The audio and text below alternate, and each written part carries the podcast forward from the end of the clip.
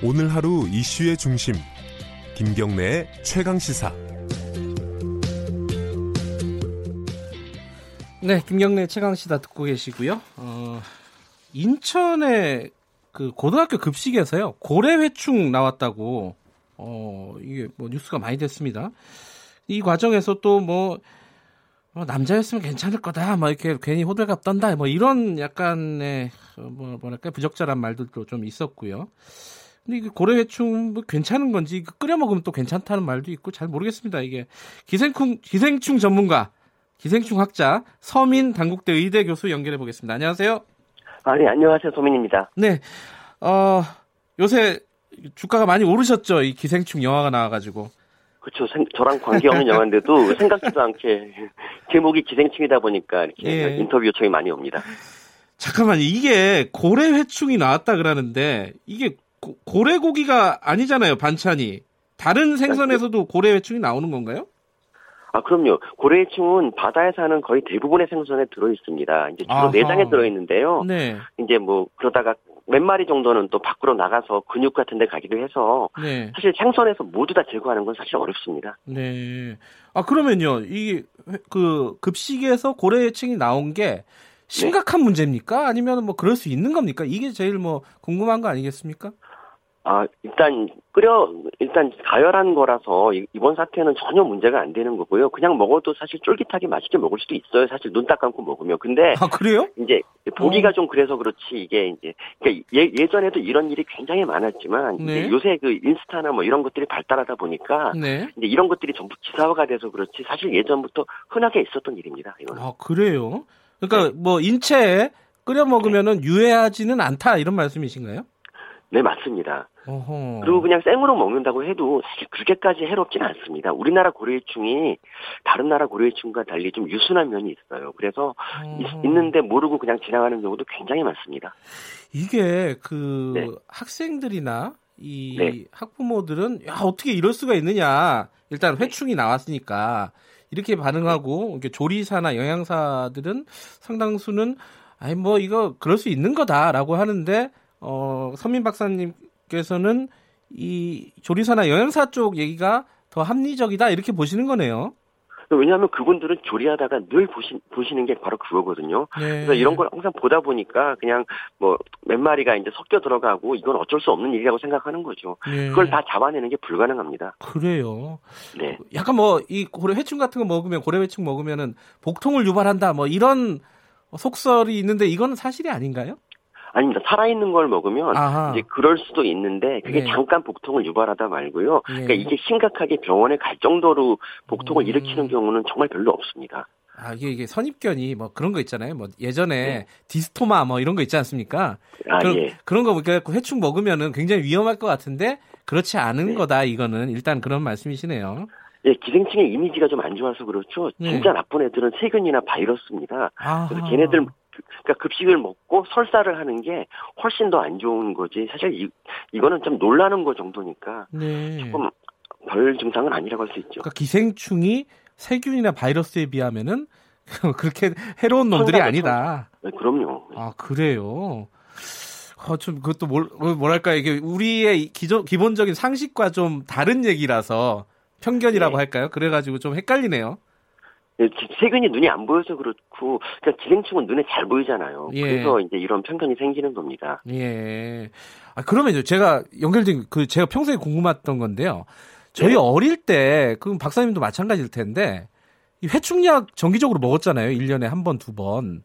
예, 그랬죠. 그러고 막 이렇게 화장실 가고 이랬던 사람들도 가끔 있었고요. 네. 요즘은 잘 안 먹는 것 같아요. 이거 먹어야 됩니까? 안 먹어야 됩니까?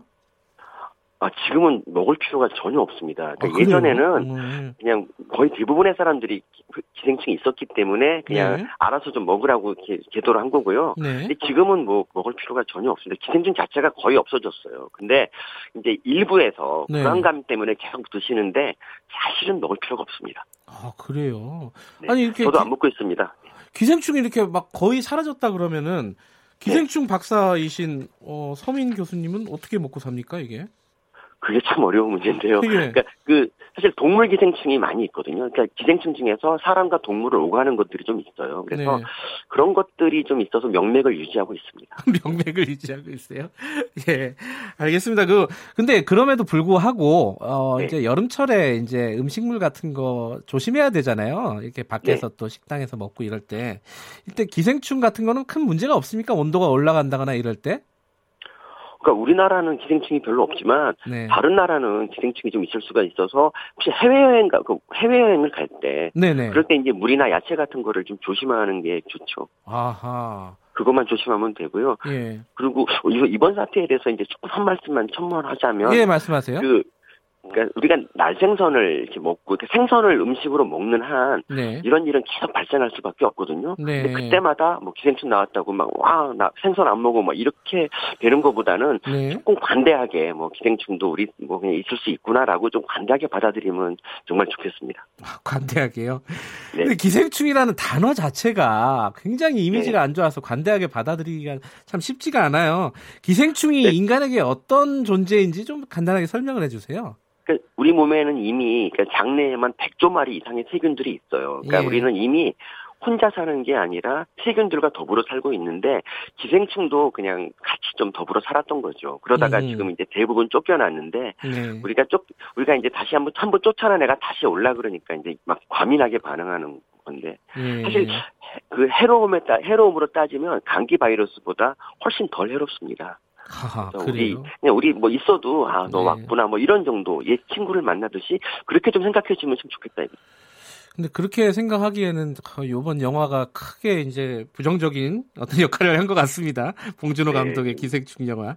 이게 영화를 보시고 어떤 생각이 드셨습니까? 이거는 뭐 과외 질문이지만 한번 드려볼게요. 영화는 예. 그러니까 봉준호 감독님이 기생충에 대해서 굉장히 공부를 많이 하고 만드셨구나 이 생각을 했고요. 아, 진짜요? 실제 기생충하고 비슷한 점이 좀 있어요. 그러니까 기생충이 원래 숙주의 몸에 들어오기 위해서 굉장히 노력을 하거든요. 네. 그 영화에서도 그 가족들이 부잣집에 들어가기 위해서 나름 노력을 하는데 네. 그 과정이 굉장히 기생충하고 비슷해요. 아하.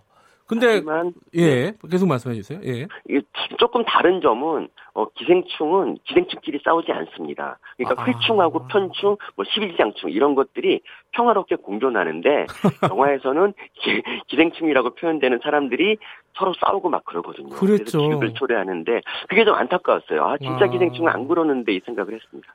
알겠습니다. 뭐 들으시면서 아니 이거 너무 쉽게 생각하는 거 아니야? 이 고래회충에 대해서라고 생각하시지만 하시는 분들 있을 것 같긴 한데 어쨌든 기생충의 전문가이신 의대 교수님께서 이렇게 말씀하시니까 조금은 안심하셔도 될 것 같습니다. 그죠?